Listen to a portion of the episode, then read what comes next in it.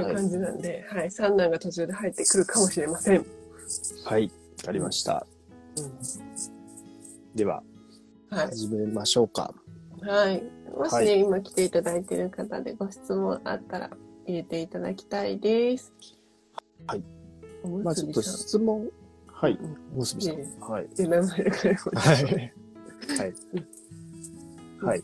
まあちょっと質問来るまで、うん。他のね、月曜日とかの無料勉強会の質問とかを振り返りたいなって思ってるんですけど、今週出たのは、うんまず一つ目が鉄サプリを取った後お腹が緩くなったり吐き気が起きました。みたいなそれは個人差ってあるんですか みたいな。緩くなるの珍しいよね。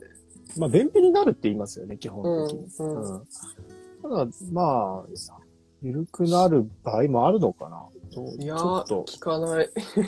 うんなんかその、まあ、吐き気ってところはおそらく胃の中でイオンがね、分解されて、うんうん鉄イオンになって、それが過剰になって、ムカつきみたいなのを起こすっていうのはあるんですけど、うん。お腹が下るっていうのは、もしかしたら鉄サプリ以外の原因ももしかしたらあるかもしれないですね。でも下痢するって書いてるね。でもあんまり聞かないけど。大量に取りすぎると多分、うん、どっちが優位になるのかな？えっと自律神経の問題とかあるのかな？うん。うん？下痢もあるのはあるのかなって思う。ある、あるらしい、ネットには。でも体感的にというか、聞く話ではほぼほぼ便秘ですよね。そうですね。メカニズム的には便秘の方が多いのかなっていう気はしますけど、うん。まあ、本当に鉄のサプリって高容量なもの多いし、あのーうん。本当に種類によって吸収率とかも変わってくるし、ほとんどやっぱり吸収率低いですからね、うんうん。鉄サプリって。うん、その分、やっぱ鉄剤飲むと黒い便出たりとかしますもんんうんううんうん。ん。なんか消化吸収は非常に難しいし、うんうっんていうところで、なんか結構、あれですか、やっぱ薬局とかで出される鉄って何ミリぐらいが多いんですか？に鉄剤20え待って何ミリだっけ？100除法剤は100を超えてて ?100 超えてるんですか ?100 ミリってことですか？え何ミリだっけ？めっちゃど忘れした20 25ミリだっけ？あ50ミリだ怒ら ?50 れるミリ？でも薬剤師さん聞いてるからさしっかりしろとか ?50 ミリもいいですか？あれって。ちょなんかあの薬の名前も出てこないどうしよう やばい。あの棚のあそこにあるんだけど。あのあのなんだっけ？あフェロミアだ そう。50ミリ？あ50ミリですね50ミリひそれって非ヘム鉄。え非ヘム二価鉄ヘム鉄。二価鉄。二価鉄、えー、二価鉄で取るんですね。だからもううん吸収がされる形で。そうそう二価鉄で取るのうんうんうーん。だからヘム鉄と一緒だよね一緒一緒っていうのかちょっと違うかもしれないけど、なんていうす50ミリはすごいな。それは多いな。やっぱり。のあこんにちはありがとうございます、むしろんぎさんはい。質問ではないですが生活習慣習慣チェック D でしたあれかな？おウェルビーチェックですかね。トーータルスコアチェックうん、うん、がで、はい。ねまあ、あれはまあ A, B, C, D, うん E なので、まあ、D は、まあ、ちょっと要注意ぐらいの感じですか？うん黄色信号の、まあ、ちょっと濃い黄色信号みたいなところかなと思います。うんうんうん。まあ、E の方も結構多いので、いるいる、はいはい。まあ、その、健康と病気っていう形で、二つのね、こう境目があると思うんですよね。本当に健康な状態。本当に、まあ、病気に張ってる状態。うんうんその間をグラデーションってやっぱあると思うんですよ。うん。今の段階どこかで。うん。まあ、それを健康の方から A, B, C, D, E っていう形で、うん。なんとなくこうイメージできるようにしてあるんですけど、うんうん。まあ、あの、病気の前なので、まだ、うん。まあ、ここからね、頑張れば、ね、もっといい状態に持っていけるっていうところだと思うんですけど、まあ、その状態で気づけてよかったですねっていうのが、まずあのチェックの意味合いなんですよ。うん。今気づけて、それで対策が取れるってこと、それが大事ですよねっ。むしろ良かったですよねっていうのが、結構あのチェックで気づいていただきたい気づきで。はい。まあ、でなので、それを頑張って C とか B とかっていう形に持っていくっていうところが大事なんじゃないかなと思います。うんはい。あれ、A いないよね。A はね、ほぼ出ないですね。A は、うん、ほぼほぼ難しいと思います。全部、全部該当しないが A かな。わかんないけど。いや、そうでもないんですけど、あれ難しいですよね。A の判定、A、B だからいいって捉えるのもちょっと難しかったりもして。だよね。はいそうそういう方って結構見落とす場合も多かったりするんですよね、自覚症状。うんそう。うん大丈夫だっていう形に、えーしちゃってるっていうよううん。うんな方も多いので、うん。本当にこう健康な人っていうのは、そこをどういう定義で持っていくかっていうのがすごい大事で、作る時も非常に難しくて、今でも本当に健康って何なのってところは、うん非常に難しいです。それは、あのチェックだけじゃ判断できなくて、やっぱり客観的にその人の話とかを聞いていった時に、あ、この人は本当に健康なんだなっていうのを、やっと理解できるっていうところかな。うん。うん。ううんん。なんか質問とかでもね、あの、性格分かったりするんで、はい。めっちゃ面白いですよね。そうですね。はい。結強がってんな、みたいなのが分かったりとか。そうです、そうです。わかります。あのーそうそう。はい。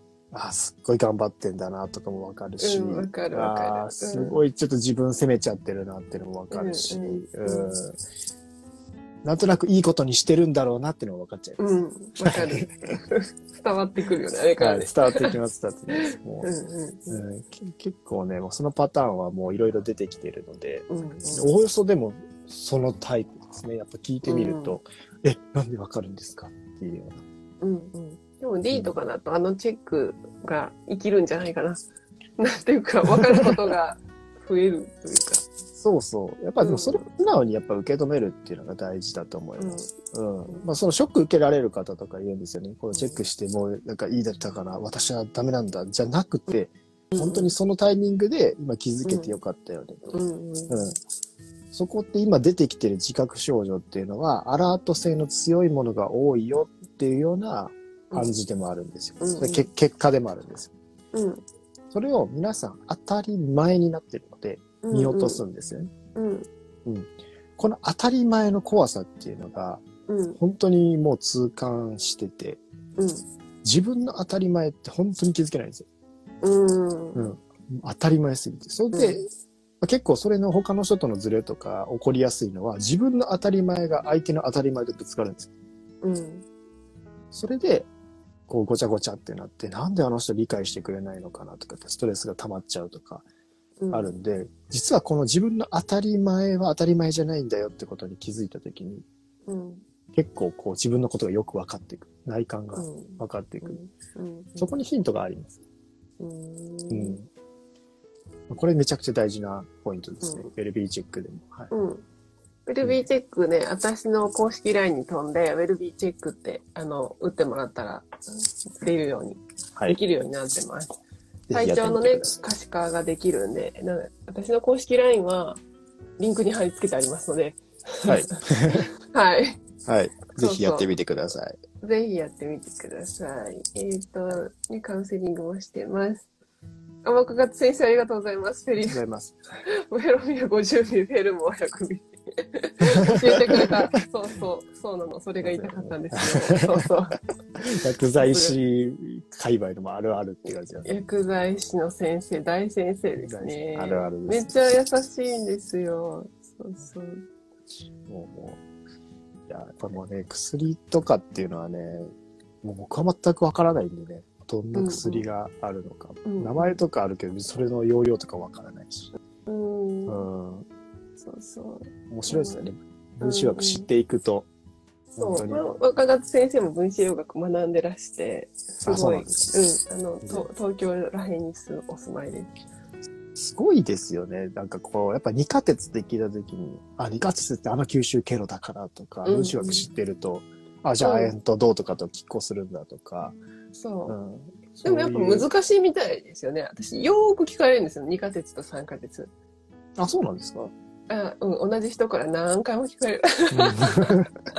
でもやっぱり難しいし、私も聞かれたら、え、どっちだっけってなるから、うんうんやっぱり、ね、ややこしいよね。うん。うん、そうなんですね。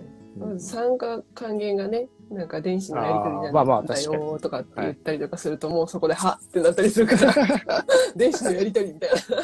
そうなんだよ、みたいな。そっかそっか。まあ、そりゃそうですよね。僕もそうでしたよね。はい。そうそうそう。それがね、分かれば理解できるかな、みたいなそうです思。ったりします。ははいい、ケイトさん、こんにちは。私も質問じゃないんだけど、え最近お昼ご飯としてお弁当を作り始めました。え、すごいおー、すごい。鉄分を取れるお弁当にしたいです。素晴らしい。ね。そうね。そう、産後ママさんとかね、もう生理再開してるのかな？もう生理再開してるとね、やっぱり貧血が。うん。なんかたまに産んで2ヶ月とかで生理再開する人とかもいるじゃないですか。うんうんもうあれ多分貧血やばいよね、みたいな。めっちゃ思うんですけど、回復の余地なしみたいな。うん、そうそう。そう。結構自炊に関しても無料の勉強会とかでは、要はもう自炊の内容によるよとか言っちゃったりするんですけど、うんうん。でも最近思うのは、ぱりその作れる余裕がある人って大事だなってうん思って、うんうん。うん、そこでやっぱりもう朝ごはん作る時間もないとか自炊する時間もないっていうところの、うんそうするとメンタル状況がや病んでったりとかしてしまう人多いんですよね。うんだからそこを、えーまあ、無理やりもう作らないとってやってるんじゃなくて、やっぱり時間がゆとりを持ってこう作れてるっていう状況って理想的だなって思います。うんうんうん。めっちゃ思います。ねえマインドの部分で。ねはい。どうする？何入れます？レバー 別にむお弁当って難しいですよね。難しいタンパク質も取れない、私は。難しいお弁当。いやー頑張ってください。はい。うん当たり前怖いですよねって。当たり前は怖いですよ。本当に当たり前で皆さん構成されてますからね。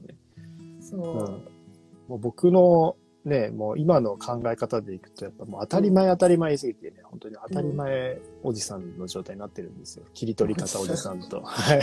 そう、それめっちゃ思う。そう。切り取り方ですよとか、うん当たり前ですよとか、そういうのばっかり言ってるんで。うんうん、でも、もう本当に分かってきたのはそこです、本当に。皆さんの不調の要因は。うんうん。言い切れるぐらい、そこで皆さんが自分で決めたことで自分を苦しめてるっていうのが結構ある。うんうん。うん。それがね、もうもう何百人とやっぱ統計でデータ見てたときに、そっちですね。うん。はい。うん。うん。うん、そこはもうキーワードだと思います、この時代。うん。うん。はい。ね。そっか。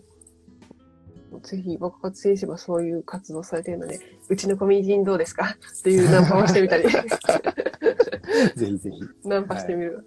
一緒にちょっと考えたいです。あの、そういうね、やっぱり現場の第一線で活動している人たちの感性とか、えー思っていたことっていうのは、そこでしかわからない当たり前があるんですよね。うんうん、そういう方々の、要は経験が変えていくと思ってます。一般の方には薬剤師さんが現場で働いている、そこの空気感ってわからないんですよ。管理栄養士さんが病院で働いている空気感ってわからないんですよ。うんうんうんううんんけどその人たちの中では当たり前なんですね。うん。僕はようやくそこをね、講座とかでそういった方にお伝えして、うん、こう情報を仕入れたので、現場のなんとなくのこうね、回ってる空気感がわかるようになったんですけど、うんうん一般の方は本当にわからないので、うんうんはい。そこを変えられるのは、その業界で当たり前にやってきた人。うんうん、そうだなって思います。はい。吸収が悪いのが前提の量だって教えてくれてますよ。なるほど。ですね吸。収、絶対無理ですよね。50ミリとか、胃酸の超強い人じゃないと。とか。なんかもう、それが当たり前なんで。う、もう吸収できないことを前提としてるから、うん、確実にそうですね。50ミリってなってくると。うんうんで吸収、回数を重むほど吸収悪くなるって今言われてるじゃないですか。1日2回とかにするほど。うん、なるほど。、うん言われてて、多分ドクターも言ってるんですよ。血液内科のドクターだったかな。うん言ってて、あ、先生知ってるんだって、ちょっと偉そう偉そうにごめんなさいって感じだけど。そうそう。やっぱこの先生も言うんだとかって思ってて、でも1日2回とか出るんですよね。朝寝る前とか、うん。とか出たりするから。そう、だから知ってる先生はね、1日1回かうん確実投与したりとかしてます。うん。そう、今の、こう、不調になってる人の問題って慢性炎症とか、不調になってるからこそ吸収力とか胃酸とかそういった部分が低下している方が多いんですよね。うんだけど、高容量を入れ込むっていうのは結構変な話で、まず吸収できる量を入れてあげないといけないから、結構健康な人へのアプローチに栄養がなっちゃってるっていうのが問題なんじゃないかなって思います。うんうん吸収悪い前提でまあちょっと見ないといけないし、やっぱ栄養療法の世界では鉄っていきなりそこまで投与し,、ないっていうのが一般的らしいんで、うんうん。だから、やっぱりその人の今の状態ですよね。不調になってるからこそ代謝は絶対落ちてるみたいな。うん。どこが止まってるのかなっていうのを見るっていうのは、すごい大事なんじゃないかと思います。うんうんうんはい、ありがとうございます。下から2番目、ウェルビーチェックですかね。下から2番目だったので、ちょっと凹んでました。ストレスがかなり溜まっていること、溜まってるっていうことなので、また今気づけてよかったああ、もう素晴らしいですね。こと、よかったの気持ちに、あ、ごめんなさい。よ、今気づけてよかったという言葉で気持ちが楽になりました。あ家族の言葉にイライラして、暴飲暴食に走っていたので、なるほどって思いましああ、そうですね。あれ、ネガティブに捉えるとネガティブなんですけど、別に病気の間の話なんで、うん別に病気になってるわけでもないし、必ず人は病気が増えていく方向に進んでいくんですよね。体は老化していく方向に、進んでいきます。うんまあ、最終的にはこう死んでしまうって流れがあるわけですけど、まあ、絶対それでしんどくなっていくっていうのは当たり前なので、D になるっていうのも当たり前なんですよ、これ。だからその状態で気づけてよかったですよね。もっと気を頑張れば、えー C とか B とかに持っていける話なので、た。うん。今から、まあ過去を変えられないので、今から変えればいい話ですよっていう。うん。じゃあそこはプラスに持っていくっていうのが大事かなと思います。ちなみに私も D 判定でしたよ。D 判定。D 判 D 判です。そう、大丈夫、大丈夫。そうあれもね、難しいんですよ。まあ、ざっくりそういった D っていうところの、うんえーまあ、基準なので、まあ、ざっくりです。言ってしまう。もうそれよりは大事なのは中身です。中身。うんうん。どこがポイントなのかというところ。うん腸なのか、脳疲労なのか、睡眠なのか、うんそれともマインドなのか。うん。まあそのあたりはどこなのかっていうのは、しっかりと、やっぱりもうちょっと落とし込む。そうすると、何するべきかっていうのが分かってくる。大事かなと思います。うんうん。はい。ね、あれはね、そういう気づいて行動してもらうためのツールだったりするので、はい今日、今日の12時から受け入れしてます。受け入れしてます。受け入れしてます。受け入れなそう、何の受け入れ1月、そう、1月、1月のカウンセリングと長期サポートの受け入れしてますので、はい。はい。月曜日まで、金土日月の4日間募集してますので、よかったらお申し込みください。ねいつもすぐ埋まるんでね。うん、はいそう、もう予約は順でないんで、はいはい。はよろしくお願いい。します。急いでみてください。はい。えー何々を受け入れるは、心の病や病気との付き合い方に似てる気がします。いや、そうですよね、本当に。はい。あのーそうです。受け入れる、需要っていう形ですけど、うん認める、許すとかそうそうっていうのは、結局そこだよね。はい。はい。もうスピリチュアル界隈とかね、そういったところとか精神のメンタルのところでも、うん。こう、言われてることなんですよ。だって、もうね、自分の体とかも受け入れないといけないんです。ここが嫌、あれが嫌って言ってね。まあ外見であればちょっと整形とかでね、いじれるのかもしれないですけど、うんうん。けど、まあこの性格とかもそうだし、うん。まあそれは一回受け入れて、うん。それがうまく直す、直せるというか、変えられるのであれば変えられるものだし、うん。現状にそれを不満不満言ってても、うんそれは変わらないんですよね、変わらない。そう。絶対変わらなくて、ただ、僕もこれ気づいたことがあって、この、これも結構大事なんですけど、この自覚症状とかの中でも、体温が、じゃあ35度台ですかはい、いいえ。これは確実にはい、いいえが存在しますよね。自分の体温が35度台だったら、はい、じゃないですか。うん。けど、人と比較してしまう。他人と比較してしまう。はい、いいって。100%どっちでも答えられますから、これ。その、それをはいって答えて、えー、まあ、比較してしまっているなっていうのは自分のさじ加減なんで、これ、どっちでも変わるはずなんですよ。だからメンタル系の質問って絶対両方捉えられる。っていうのが、もう気づいたことなんですよね。いろんなデータ見てて。だから、その、えー、要は相手を気にしてしまって、うんこう、要はそれで自分はダメなやつだと思ってしまうのか。うん。それとも、相手を気にすることで、それが動くための活力になっているのか。そこも違う話だし、この受け入れる。はいっていうものの、ものを受け入れる。うんうんまあ、そういった部分が実は病気とか心の病の一つ一つと関わってきてるんだよっていううん話なんですよ。うんうんうん。もうそれでしかないなって思ってて。うんうんうん。だから、脳はネガティブを探すんです。なぜなら、もう危機管理が得意なんで、人間って。うん。危険な方にやっぱりこうね、あった時に、こうネガティブな方を探してしまう生き物なんですけど。いや、全部プラスに考えられるよねっていう。うん俯瞰してみてあげたら、全部プラスで考えられるんですよ。うんうんこれ面白い話ですよね、逆に。ねうんその考え方を変えるのに人の手が必要だったらマインドコーチとかね受けたらいいと思うし。本で受ければ全然本でも変わるしうん。知らないだけ？その考え方を知らないだけの人とかだったら本当にその話聞くだけで「へえそうだな」みたいな感じに納得して変わると思うんですよね。そうですね。それをうん、こう、要は、マイナスに考えたくなった何か出来事が自分に起こってるはずなんですよね。まあ、特に多いのはスポーツとかバリバリやってて、レギュラー争いバリバリやってるから、もう人と比較しないといけない状況でずっと生きてきた。うんそういう方っていうのはやっぱり社会人になっても、やっぱり成績とかっていうところにとらわれやすい。なんであの人よりうまくいかないんだろうとか。うんうんそれでもっともっとこうね、考えてしまう思考になってるわけですよね。だからその人のこれが当たり前なんですね。当たり前。うんだからそれを受け入れるうんっていうところです。そういう風になってるなっていうのを受け入れて、うん。今の状況を受け入れれば、こう、病とか病気の気づき、付き合い方が分かっていく。うん。結構シンプルなんですよね、意外と。うん。大丈夫ですかね？うんはい。わかります。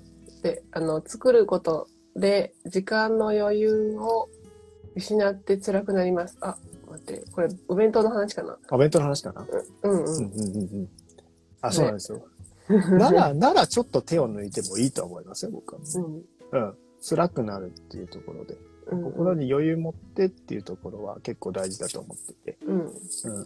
まあどうしても作らないといけない時とかはあるので、うんうんうんそれは、うん、大変だと思うんですけど、うん。まあ時間の余裕を失って辛くなるって選択をしているのであれば、うんそれをちょっとうまく切り替えられないかなと。辛くならない方法で何かもうちょっとこう余裕を持つことできないかなみたいなところとか、うん。も大事だとは思います。うんはい。難しいですね、ここは。はい。若勝先生がね、えーはい。患者の当たり前も怖いけど、薬剤師の当たり前も怖い。これあるんですよ。多分ね、それはね、もう聞いてみないとわかんないです。薬剤師さんの当たり前。なんだろう、当たり前。なんかでも薬飲むことにあんまり抵抗ない。私だけかないや、そんなことないと思うん、でも人によってありますよね。多分そういう現場で見て感じて、薬剤師さんならではの当たり前っていうとこう。ろ。うん。うんだからそういうのは、この環境環境によってやっぱ作られるんですよね。う。うんん。それがまさに思考で、その人の価値観、うん。人生、それが生活習慣。生活習慣、美容じゃないですか。うん。だから、もういかにその部分が人と異なるかっていうのはうん見ておかないと、あれ？っうんていうことが起こる。え、他の人そう思ってないの？みたいな。うん。こんな感覚ないんだみたいな。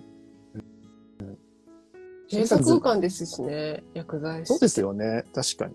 閉鎖的。うん。ね、そういった風邪ひいてる人とかね、がまあ来るわけですから。より免疫力とか、うん。ところも大事ですし。うん。でもあんま風邪ひかなくなりますね。なんかあ、でも、そうですよね。保育園の先生とかもすごいなって思って。日々子供があれだけ数。で、薬剤師さんとかも。そうそうそうそううんそれはあると思う。それも当たり前ですよね。ある意味。それもそうそう、1年目だけ風邪ひいてみたいな。2年目から強くなる説。そうそうそう。だから、それも環境なんですよ。そうそうそうそうう。ん。ね。ノーマスク、ノーガードでインフルエンザの人出しに行ったりする時もあるし、僕映らい。ないからみたいな話。根拠のない自信それすごいです。とかもあったんですよ。はい。うんうん。ねですね。そうそうそう。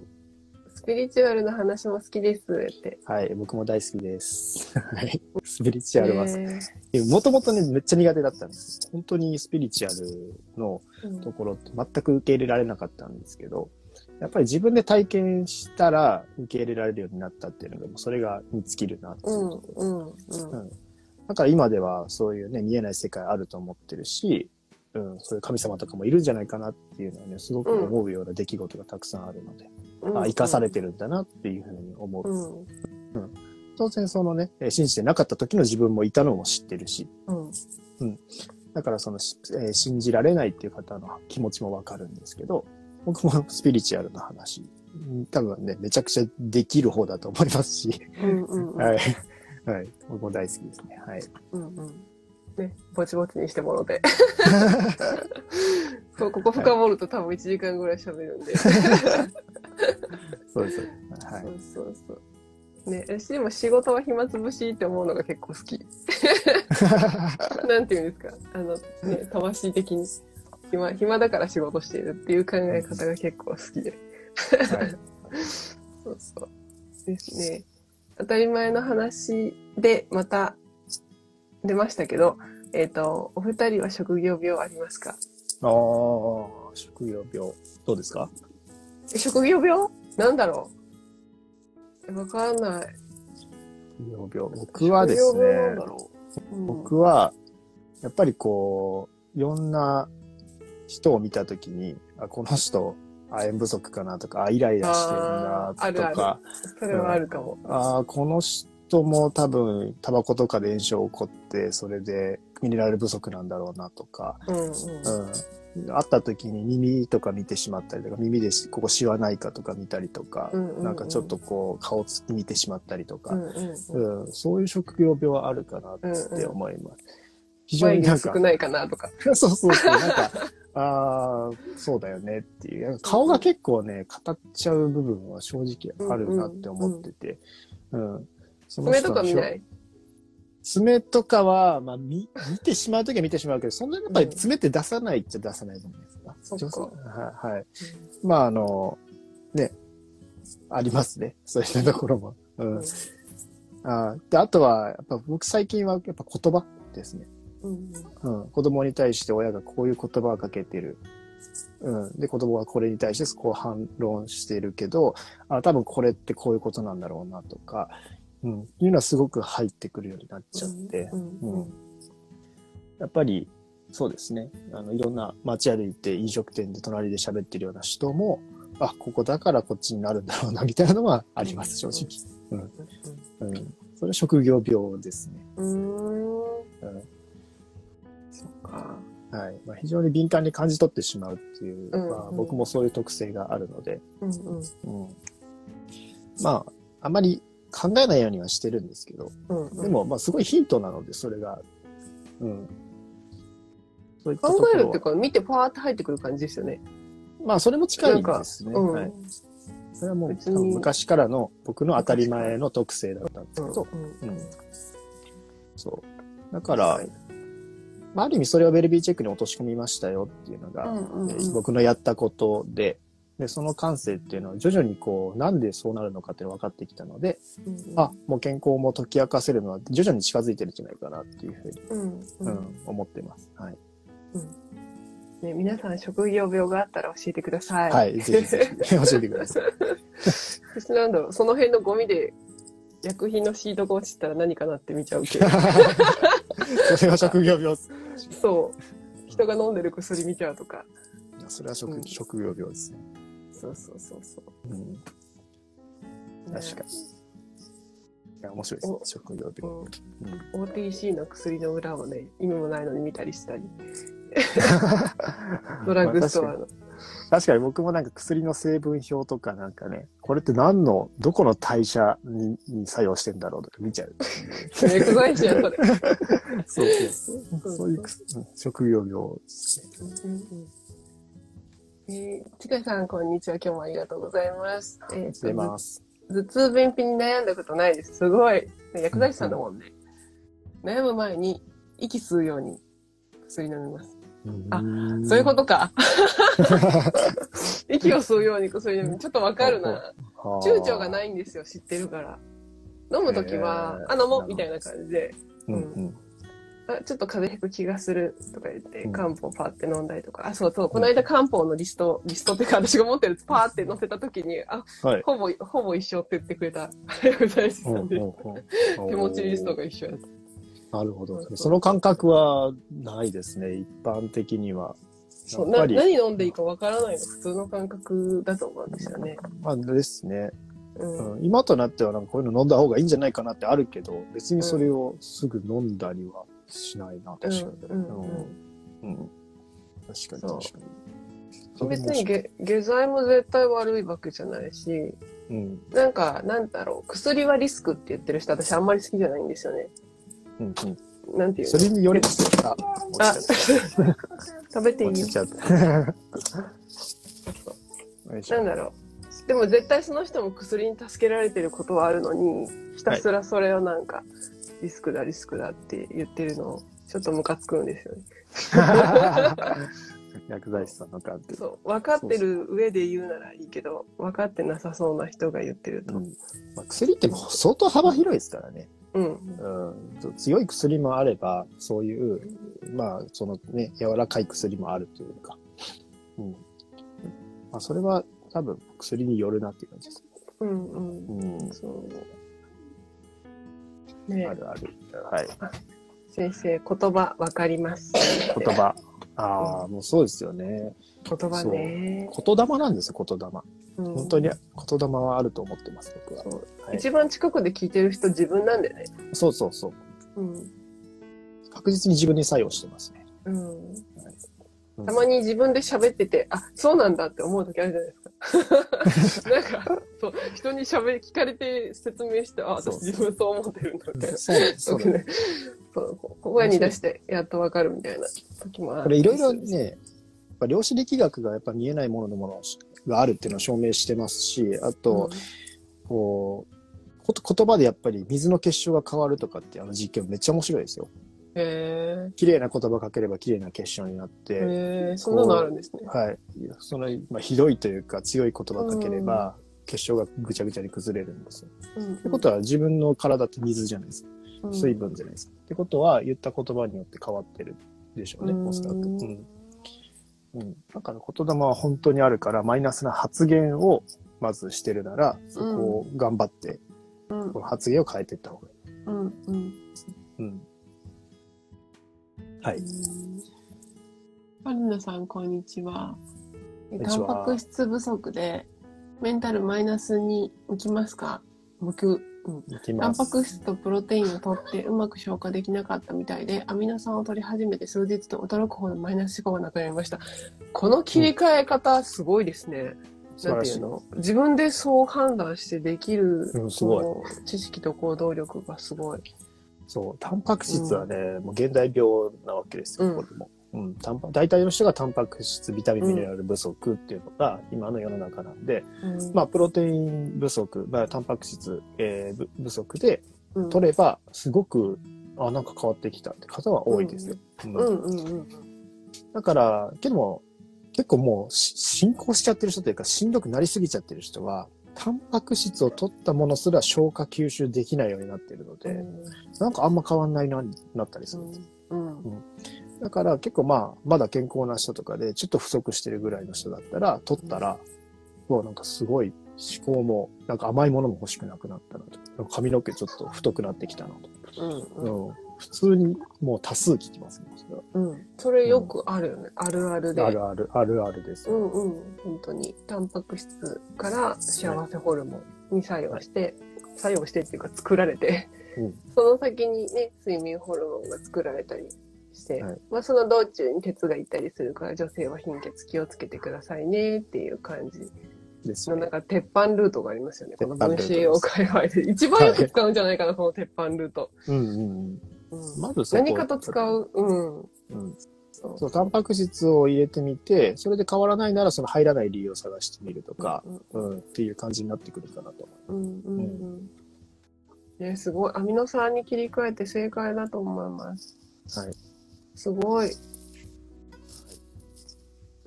とえージャポン、まあまだまだドクターに、えーセカンドオピニオンを求めづらい雰囲気ですね。えっ、と、お二人はクライアントさんにセカンドオピニオンをされるのは嫌だったりしますか？いや、全然、むしろなんか言っておいでぐらいの感じいや言っで。ておいでですね。いろんな人の話聞いて、でも自分で判断してよっていうところかな。そうそうのそう。うん。言いなりになるのは、人によってやっぱ言うこと違ったりとかするんで、これは。うん。うん。そう。で、切り口が違うだけだそう。で、同じことを言ってる場合もあるけど、結果的に違った風の捉え方をしていることがあったりもするうん。じゃないですか。どっちも正解なんだけどって私はよく言うんですけど、そのそ、なんか、どの角度から見てるかの説明だけだと思う。うんそれが向いてるか向いてないかは、まあ、さておいて、いそういう切り口でやってらっしゃるだけですよって言ったりして。そうなんですよね。だから、どっちが正しいかとかで判断して、うんそしてその人が体の言いなりになってしまうと、これは良くない。混乱してしまうし、何が本当か分かんなくなっていく。うんうん。ただ、それぞれの、やっぱり、その人の当たり前をもとに、こう、発言がされているので、そこの意図をちゃんと汲み取って、じゃあ自分ならどうするっていう、やっぱり最後は自分ですよ。自分しか絶対健康のところはアプローチできない。うん他の人からね、まあ呪文かけられてみたいなところはまだできないわけなので、うんうんうん。まあそういったところは自分で最後は判断になるから、迷わないでねっていう、まあでもいろんな人の話聞くのは大事だよっていうところ。なんじゃないかなって思います。ねそう。ね、セカンドオピニオン進めたらドクターに怒られちゃったんで、もう、ええそのドそのドクターによります。それは職業病死で。うん。はい。うちはど、はい統合失調症の体性感覚パイセン。うん、バイバイ。うんうん。患っているのですけども、体性感覚対戦。言葉に、言霊に反応するときもあったりします。へえ、へえ、面白い。個人的にはめちゃくちゃ面白い話。か体性感覚ってどういうこと？だから体性感覚ってなんだろうなって思ったけど、言霊に反応する。言葉？体感幻覚。体性体感幻覚のことあ、なるほど。自分の中のね。違う？五感。体性感覚、いわゆる五感です。五感の含うんむ触感覚である。ええ言霊なんだ。面白いですね。うんああ。だからある意味そこに過敏っていうところとか反応できるっていうのは、うんすごいそういう感覚体質なのかもしれないですね。うんうんうん。言い方を変えれば。うんうんうん。だから、これ逆に面白いですよ。こういった。コントロールできるようになったらいいんじゃないの？そう。これコントロールできるようになったら、相当面白いプラスの長所ですね。うんうん。うん。えー、すごい。まあ、全然あり得ると思います。そういった領域は、僕は。言霊で変わるとかっていうのは実際あります。はい。じゃあ次、現在不安障害で薬飲んでます。副作用で吐き気がひどくて午前中はずっと,、ね、ずっと寝てます。薬飲んで2週間なかなか吐き気が収まりません。薬飲まなくてもいいように何かいいサプリメントとかありますか？ああ、これもね、これちょっとなかなか、あれですね、言いづらいところもありますね。まあ医療ではない。まああの、僕たちはもうお医者さんではないので、うんその、まあ薬剤師さんだからね、薬の話はできるかなと思うんですけど、うんうん、どうしてくださいとかは言えないけど、一般的な流れだけはお話できるかなと思っていて、やっぱ副作用はありますよね。当然こう精神的な、はい。特に精神的なところというのは神経伝達物質みたいなものを触ってしまうので、はい。その部分というのは、副作用は大きいです。ただ、やっぱり、その和らげるっていう部分でも、アプローチされてるのは、さっき言ってた栄養を満たすとか、体の中の代謝をしっかりと整えていくっていうアプローチをまずしないといけない。でそうすると徐々に、こう、薬っていうものが減ってくる。まあ、なくてもいいかなって思えるタイミングとか、プラスに考えられるような瞬間があるので、その時に自分のところをプラスに持っていけるようなマインドであったりとか、えーまあ、自分の内観をしっかり見ないといけない。そうすると結構陥るのは薬がないとそれが起こってしまうんじゃないかっていう不安ですよね。うん。まあ、ここといかに、いかに勝てるかっていうところ。当然それが出てくるのであれば、絶対薬的なものは必要なんですけど、まあそれも強いものをずっとその時に使ってるとやっぱ強く作用してしまうので、あれってなんか言えるんですか？自分でちょっと下げてくださいとか。言える言える。あ、言えるんですね。なるほど。言えるし、気持ち悪いからやや嫌ですって言ったら、うん違うのに変えてくれるし、なるほど、なるほど。できたら薬なしでやりたいんですけどって言ったら、先生も考えてくれますよ。うーん。うん。そこをしっかり言っていくことなのかなっていう。あこれも大変だと思います。自分と本当にこう向き合わないといけないし、そこを良くしたいっていうところ、当然そこをね、えー打ち砕くように副作用とか出てくるわけなので、うんその部分っていうのはもう戦っていかないといけないですけども、やっぱ減らしたいっていう気持ちと、そこの、それで何もしないんじゃなくて、その栄養とかも見直すし、生活習慣、マインドの自分の考え方ってところも徐々に向き合っていってうんの最終的なゴールに向けての準備なのかなっていうふうに思います。うん。うん。まあ大変だとは思いますが、うん、うん。ねえ特定のサプリとかじゃない感じですよね。そう、サプリメントっていうのは、まあ、単なるこれ栄養なの。で、栄養補助食品なので、そんな短期的に何かをこうね、変えてくれるってものではないです。長期的にやらないと。うん。その長期的にできないのであれば、その長期的にできない理由っていうのがどこかにあるはずなんです。うんうん。その部分には向き合わないといけない。ですね。ねうんはいね吐き気の副作用、一応慣れる副作用とは言われてるんですけどね。うん、うん、うん。そうです。この不安っていうのも、これは感情ってものがどう作られてるかを理解しないといけない。不安っていうのも自分で選び出して不安を選んでいる。もしくは、その体がそうなってることによって不安を選びやすくなってるっていうような状態なので、当然多分波があると思うんですよ。ずっと不安じゃなく、なんかちょっと調子いい時もあるな。めちゃくちゃ不安。うん。その調子いい時の時は、ポジティブに考えられやすいわけですね。うんうんさっき言ってた理論で、メンタルには絶対マイナスに捉える、プラスに捉えるっていうのは自分で選択できるんで、ちょっとでもプラスに捉えるっていうところのエネルギーを使っていく。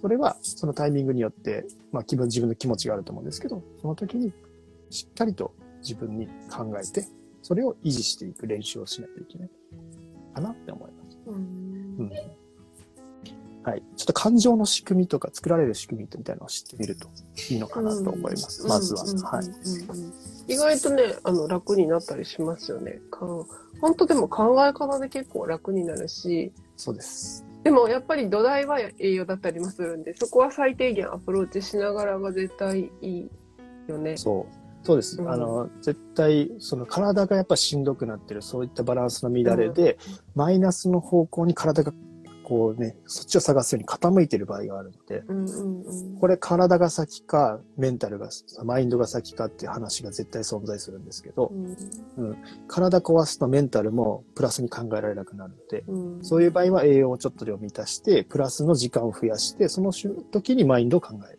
この繰り返しでガーッと上げていく感じです。うんうんはい特にこの時期ね、落ちやすいんでね。落ちやすいですね、冬は。そう、冬ははい落ちやすいです。はいうんビタミン D とかもめっちゃね、うん重要だったりしますよね。はい。そう、ビタミン D 取ってください。ですね。大事です、ビタミン D。はい鮭、鮭で一切れで食べれます。取れます。うんうんえっ、と、毎体感快感、ん？これ読めないんだよね。対戦感覚パイセンの別称は、言霊パイセンです。で、うんですなんかすごいですね。言霊なんですね。いや、面白いですよ、それは。そっかそっか。え、これ、パイセンっていうのは、これはれせ先輩のことじゃないの？あ、そういうことか。あ、そういうことね。なるほど。違う？そういう名前があるのかと思ったら。うんそういう病病名があるのかと思った。なんかそういう、なんか、自分の中にいるもう一人のなんか先輩みたいなイメージをしてます。はい。違違ったら教えてください。なるほど、なるほど。そういうことですね。そうそう。だから、多分なんか反応するでしょうね。そういう言霊的なものに反応して、そういう自分が出てくるっていうところが。うんううんん。だからそれが切り替わる何かがあるんでしょうね。うんうんでもそれも事実なので、自分からしたら事実じゃないですよね。うんそこに反応する、そういう人がいる。ならもうそれを受け入れてあげるっていうのね。うん需要っていうところも大事だと思いますし。うん。なんで雇われの中にいるとそういうのあんまりいないかもしれないですけど個人事業主会話にいると結構スピリチュアル系めっちゃ多いんで。話せる人すごいいい思ってるよりいると思いますよ。そうそう。そうなんです。そうそう。なんか成功してる人って大体そのマインド持ってるっていうか考え方を持って、宇宙とつながるとかねそう。いうのを持ってるし。まあ、うん。本当に科学的に考えるとすごい変な話ですけど、スピリチュアル的に考えたら、やっぱこの体って入れ物なわけなので、そこに魂的なものが2つ入ってくるっていう場合もあるのかもしれないなってなるし、うんでそれがやっぱり人格がこうパパッとこう2つの、1つの体を2人のものが共有してて、うん。そこで切り替わっていくってものも、まあ当然そういうことも、うん。なんかこう、なんかそれはないだろうって思われてるだけでう、んうんうん。うんあるかもそういう。精神世界からすれば、一つの入れ物を二人で共有してるっていう構図も、まあ、ある、うんあるんじゃないかなっていうような気はしますけどね。うんうんうんうん。うん僕は、はい。もうなんかありえないことありえないって最近思っちゃうので。うん。うん。最近そんな人ばっかりです、周り。全然、うん。そうだよね、とか言って自分がそう目標設定すれば、あとは進むだけみたいな。全部後押ししてくれるし。なんか、ね、いいですよね。いいですね。あ、はいルミリン、こんにちは。こんにちは。えっとはいいよ読みますね。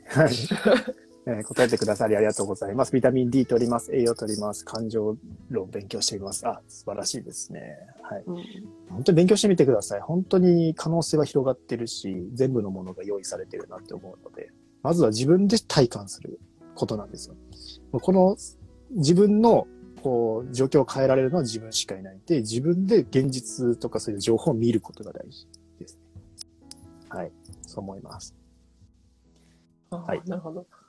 心の病のことを生真面目に呼び捨てで呼ぶより、パイセンと呼んだりして、フレンドリーに気楽な感じで呼んだりした方が、巧みに付き合っていけるっていうこ素晴らしいと。。えー、すごい。おーそうそうそう。うん、まあまさにねそんな感じです。あのねか、楽しんでやるのが一番だと思いますしね。ちょっと待って、うありえないなんてありえないって、あの名言だったんだ。ん、ありえないってことはありえない？うん。はい。ハガレンで聞いた名言。あ、ハガレンのやつ僕めっちゃ好きです。ありえないってことはあえ、りえない。知ってる？え、そ、ハそれでガレン言ってたの？僕ハガレン大好きなんで。い やいや、知ってますよ。あの、ハガレンにも言われてあり、うん。ありえないことはありえない。うんそうそうそう。そうですよ。ハガレンで言ってますね。はいまあ、あれは結構好きですよ。まあ、ハガレン好きだ言ってたっけ？ありえないってことはありえない。言ってる。扉が？えーそれは真理を見たってやつですね。あ、そっか。はい。そうそう。でも、この前、なんか真理を見たように頭の中いっぱいになったので、ハガレンは、ハガレンの世界ってあるんだなって思思ってました、個人で。うんあすごい深いなって勝手に思ってました。はいうん今日スピリチュアルな人が多いですよねってルミンが、その周りがね。そうそう。ああ、多いですね。だからスピリチュアルな、この、要は波動、波動というか、オーラがあるらしいんですよ。シルバー色らしいんですけど、うんうん。それが出てくるとやっぱスピリチュアルなことが起こり始めるらしいですよ。うんうんううん。ん。だから、そう。そうなんですよ。そういうのはもう自分の周りに起こってくることなんで、うん。抗っても仕方がない。うん。もう受け入れるしかないです、それも。そうそう。僕もスピリチュアルに、応援してねはい。そう。そうご先祖様に応援してねって言ったり、そお願いしてます。そうです。だって今の命があるのもご先祖様ね、おお父さんお母さんがもうどんどん続いてったわけじゃないですか、昔。向こう昔。それが一歩でも、一個でも違えば自分がね、繋がってなかったとか。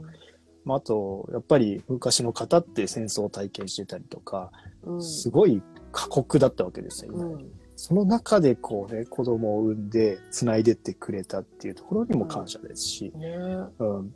やっぱ自分の中にその、えー遺伝子ってものは、こういるっていうのをね、考えておかないといけないし、うんまあ、ご先ご先祖様の名前とか呼んでいくと、その時の DNA が震え出すって言ってる方いますね。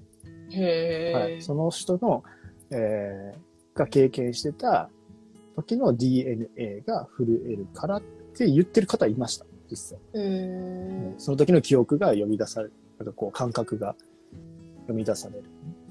ああ、そんな時代になったんだなっていうう。んうん。うん。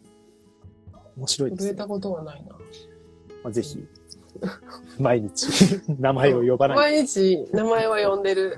はい、そうそう。そうそうひいおじいちゃんの奥さんが5人いたことを受け継いで、え、女系だったの？って言ったら、え、奥さんだよ？って言われて、奥さん5人いたんだみたいな。とかなったすごいすごい。みたいなこともありました。はい。そういうのも自分がいる、あれですから、ね、事実、事実ですから。うん面白いです。はい。うん。ねえ今日はフリーテーマですか？っていう感じですね。完全フリーですね。はい何にもテーマかけ、5分前に何するみたいな感じ。はいそうですね。まあ結構いい時間になってきたので、確かに。はい、うんそろそろ。ねえ、はいはい。エンビーの名言だそうです。はいああ、そうそうそう。ありえないんですよ。これありえない。いや、そう思います。全然話題が違うんだけど、妊娠中の低血圧の対策ってあったりしますか？やって。妊娠中の低血圧。妊娠中ってやっぱりね、結構特殊ですよね。うん。まあ低血圧、これ、ああ、就職血圧が妊娠中90かだったら、私より高いよ。高い。そう、高い高い。そう低血圧ね。そう、私上が75だったんだよね。うんうん。うん。低血圧なので、はい。はい。あれ入れられた。アドレナリン。そうですよね。そうそう。そういうことになるんですよねナリン入れられた。大丈夫？って言われた。で、マグネシウム取りすぎたりとかするとね、うん。マグネシウムはね、うん取りすぎてない低。血圧になる。そうそうそう。に妊娠高血圧で緊急性が高いとき、マグネシウムを点滴したりするぐらい、はい血圧下がったりするんですけどね。80の40は低いな低血圧の主な原因っていうのがあるので、ちょっと読み上げますね、そこだけ。えー不規則な食事、変色、小食低カロリー、ミネラル不足、低タンパク、入浴しない、睡眠不足、運動不足、日光に当たらない、やる気のない生活態度、生きがいがないとか、なんかそんなのが出てきちゃった。全然当てはまらないと思う。ルミ子には当てはまらない。そう改善はやっぱタンパク質取る、しっかり取る、胃腸機能が向上させるとか、ううんんうんあとやっぱり、どえーにこれ DHEA っていうのはね、これね、副腎疲労とかのやつなんですけどね。うんうんうんうんはいうんいや、副腎疲労じゃないだろう。やる、やりがいもめっちゃ持ってそうだし、アクそうそうアクティブ妊婦でしょ、この人。生姜、玉ねぎ、オメガ3、呼吸点、タウリン、毎日取ってそうだな。うん、鉄亜塩葉酸 B12 とか。いや、ルミリンの腸内フローラ検査はめっちゃ良かったですよ。うんうんルミリンのフローラ検査ね、多様性がね、100いるんですよ。みんな70種類ぐらいとかなのに、ルミリンだけ100超えて先生に褒められてたよ。この人すごいねって。すごい100種類もいるのみたいな。すごいっすよね。すすごいな。低血圧あるかなとね、スピリチュアルな意味とかね、やると結構面白いんですけど、低血、低血圧の人は、えー簡単にやる気を失ってしまいます。何かに取り組む前から敗北感を持ってしまう。いやもう今そんなことないですよね。今やりたいことがありすぎて体がついていけてないとか言ってるよ。そうですよね。真逆の反応起きてますね。そうそう。いや、私もそうだし、血圧低いし。尿タンパク出てた。あららら。へー。ねえ。じゃああなたが低血、ほうなんか、あ、ネギとか生姜とかだよね。をずっと取るか、うんうん。リコリスってあるじゃないですか、肝臓。甘い草って書いてある、リコリス。はいあれ取ると血圧上がるんで、えー、ある意味、あれずっと飲んどこうかなって思った。えー、あ明確な目標とかね、なんか本当にこれをしたいって原動力でアドレナリンを駆り立てるって感じなんですよね。そそうだから、け血圧が低いからアドレナリン出してるっていうパターンもあり得るよね。うん、なんかそのあたりが書いてありますね。スピリチュアル今的週な。末の新しい挑戦はやめたって。うんちょっとまあまあ、いろいろ難しいところはありますけど。ははい。肝臓ってどこで手に入る？肝臓ね。はい。肝臓ねうん甘い草と書いて肝臓ですかねハーブ。ティーとかに入ってますけどね。うん大体入ってると思うよ。肝臓とかですね。うんうんうん。普通になんか薬局とかでも漢方のところとか置いてあます漢方で大体肝臓入ってる。